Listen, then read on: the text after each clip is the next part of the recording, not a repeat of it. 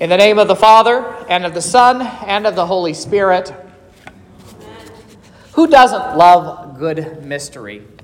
From Sherlock Holmes to the Hardy Boys and Nancy Drew to the classic board game Clue, we can see that the human mind has long been captivated by a good mystery. And tonight's gospel is full of that mystery. How is it that the star indicated to the wise men that the one who was born king of the Jews had actually arrived? Now, we can make some good guesses from the Old Testament text to connect the appearance of the star over Bethlehem. And we can also make some guesses as to how the wise men actually came to possess these texts so that they could read and study them. And when they saw the star, they said, Oh, the one who's been born king of the Jews, he's here.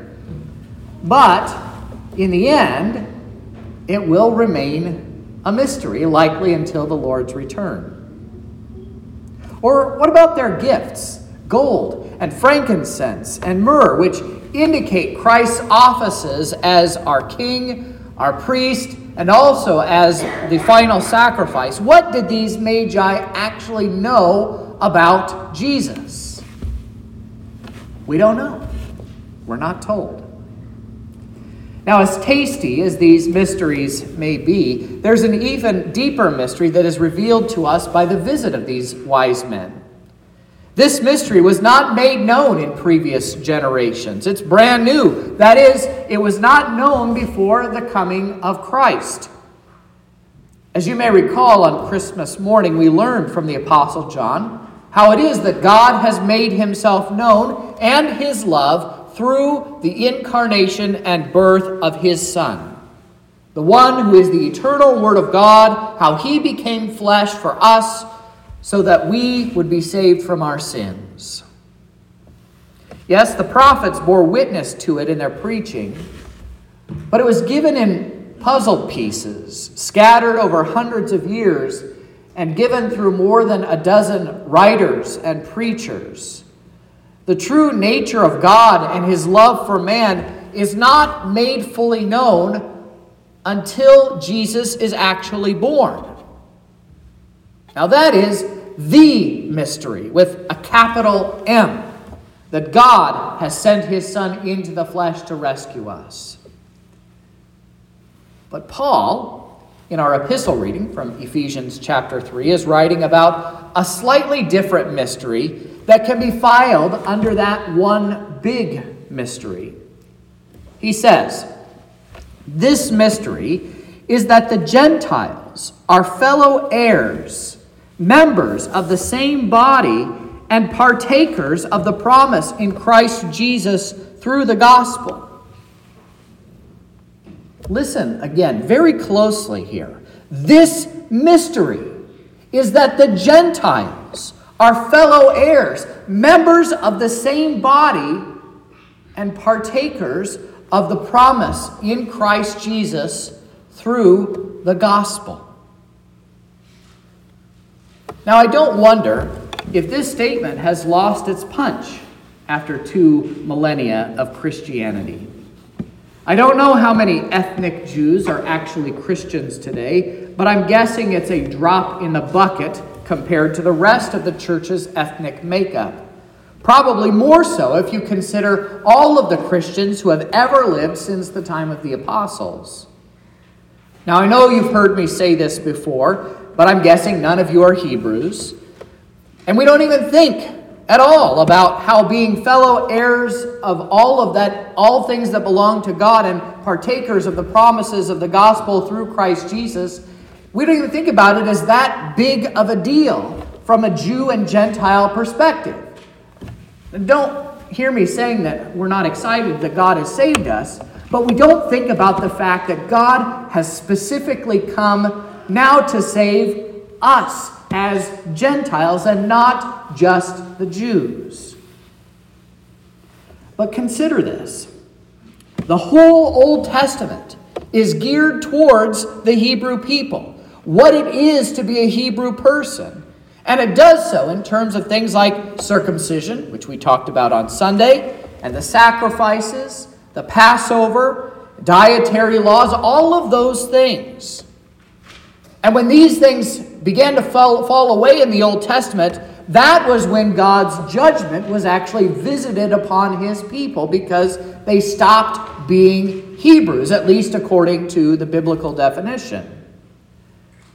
To be a Hebrew person in the Old Testament was to be an eighth day circumcising, Passover keeping, clean food only eating Hebrew. The early Christians during the apostolic era struggled with this. The vast majority of Christians in those days were, in fact, Hebrew.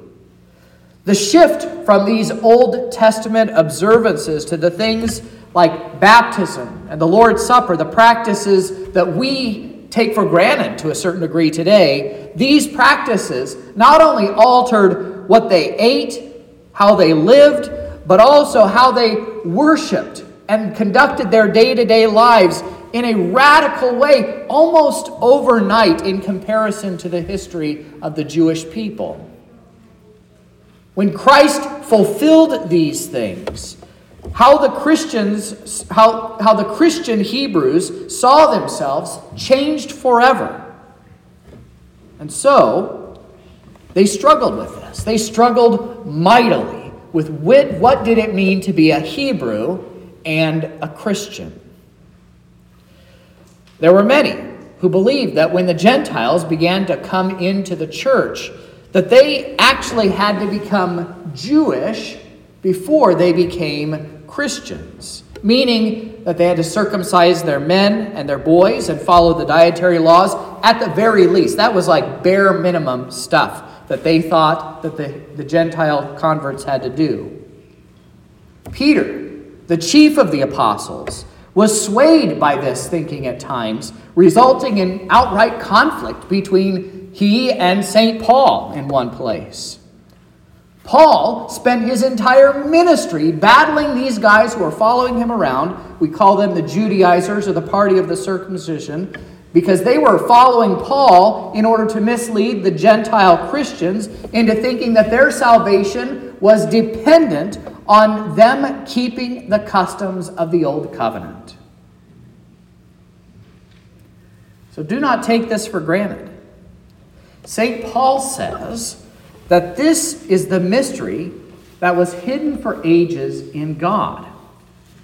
This is why Jesus says hard things to the apostles, like only go to the towns of the people of Israel, don't go to Gentile towns. Or he tells the Syrophoenician woman, we hear this story every year in Lent, that he was sent only to the lost sheep of the house of Israel.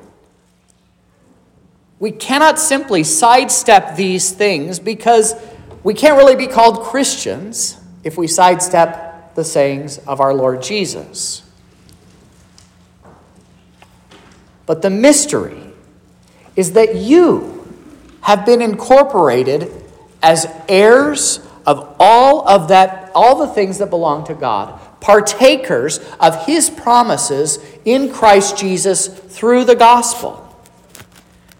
This means that you aren't some second class citizen before God, that you have been adopted as his own beloved child. And make no mistake, adoption actually makes real children. You who have been baptized by the, bearing the name of God the Father, Son, and Holy Spirit are God's children. And as heirs, you have everything that belongs to God. And you are co heirs now with Christ and everything that is His. In other words, as St. Paul says in his letter to the Galatians, there is no Jew or Greek. There is no Jew or Gentile in terms of the church. There is no one standing in front of us in terms of our salvation. You have been grafted into the family of God. You are a child of Abraham. So when you sang Father Abraham in Sunday school, he really is your spiritual father. You are a child of Abraham, in whose seed, that is, in Christ, all of the families of the earth have been blessed. By your baptism, you have been incorporated into the riches of all that belongs to God the Father and made partakers of all things eternal, even with the Old Testament saints who have gone before us. Which means that when you read things like Isaiah 60 or Genesis or Exodus or any of the great stories of the Old Testament, you're not simply reading some old, dusty stories from history. That their story is also your story, and their family tree is our family tree.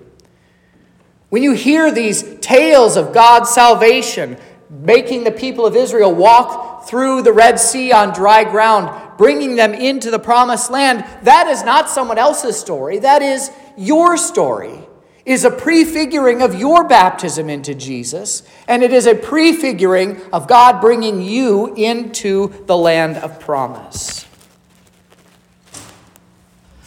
These stories, the Old Testament stories, it's ours. It's where we have come from. And our brothers, the wise men who came to worship the one who was born king, were but the first to actually see these riches with their own eyes as they saw the Christ child in Bethlehem. And tonight, as we mark the visit to the one born King of the Jews, we bow down at this mystery, giving thanks to God for all that He has done in rescuing us from sin and death, and also making us His children by the blood that flowed from his precious wounds. And now, as St. Paul says, we have unprecedented, unfettered access to him because of Christ Jesus. You, dear saints, are heirs and children of God. In Jesus' name. Amen. And now the peace of God, which passes all understanding Keep your hearts and minds through faith in Christ Jesus our Lord.